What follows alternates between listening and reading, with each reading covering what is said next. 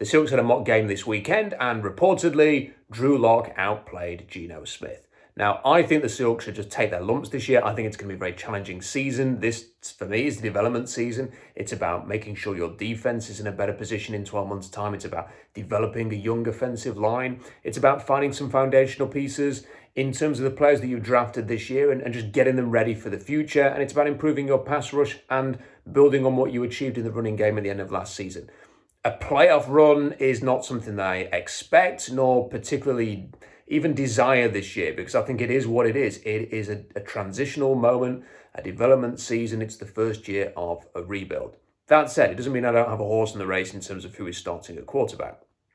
Now, I hope that Drew Lock outperforming Geno Smith in this mock game is the start of a term because Geno Smith has been starting with the ones throughout training camp, and whenever Pete Carroll has spoken, he's always talked about Geno Smith being the number one in this race at the moment, that Drew Lock is the number two, but is competing to try and get the job.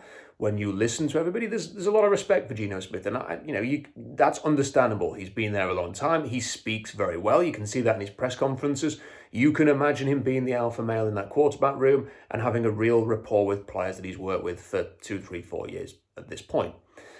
That said, Geno Smith is Geno Smith. He's not a, a young quarterback who just needs a chance. He's into his 30s now. His career record is pretty awful. If it wasn't for the Seahawks giving him a backup contract late in the summer every single year, there's a chance he wouldn't even be in the NFL right now. If Geno Smith starts this season, here's what you're going to get three and out, three and out, three and out, three and out, three and out it's going to be very difficult to watch. And the Seahawks can talk about how well he played against the worst team in the NFL last season, Jacksonville, in a rare win for the Seahawks last season before their end of season flourish.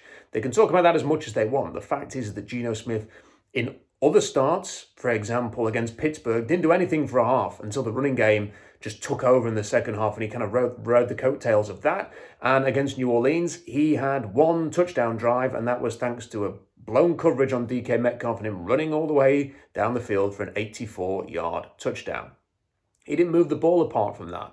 And as difficult as this season is going to be, I don't particularly want to watch Geno Smith toiling and struggling through a year of football because it's going to be boring to watch, you know, and, and I don't think it's going to help the development of these players. I think it could get very frustrating for people like DK Metcalf and Tyler Lockett. It could get them frustrated. And if you want to build on your running game, if no one respects the passing game, then it's going to be very difficult to run the ball as well. You're just going to face a lot of eight man boxes and they're going to dare Geno Smith to throw the ball. So I think it's going to be even harder to watch this year if Geno Smith is starting. Now, if Drew Lock is starting, he is massively erratic. He was at Missouri, he is at Denver, and in no way, shape, or form do I think that Drew Lock is going to be the long term answer to the Seahawks. However, it's going to be more entertaining. You never know what you're going to get from Drew Lock. He may overthrow someone on a seam route, which is relatively easy, and blow a touchdown.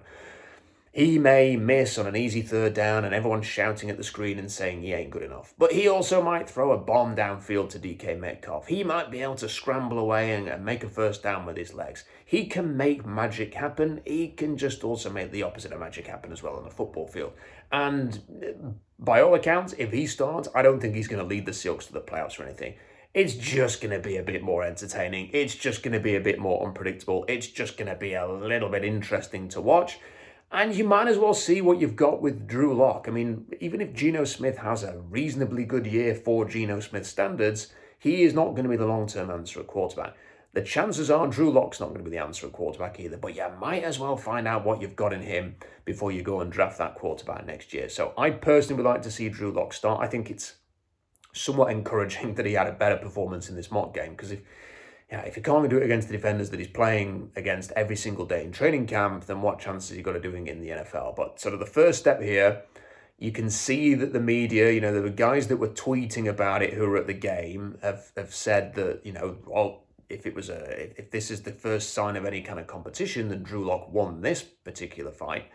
And, you know, Curtis Allen, who writes for SeahawksDraftBlog.com, was there. He voiced some very similar thoughts in his roundup that is on SeahawksDraftBlog.com now. You can go and read that.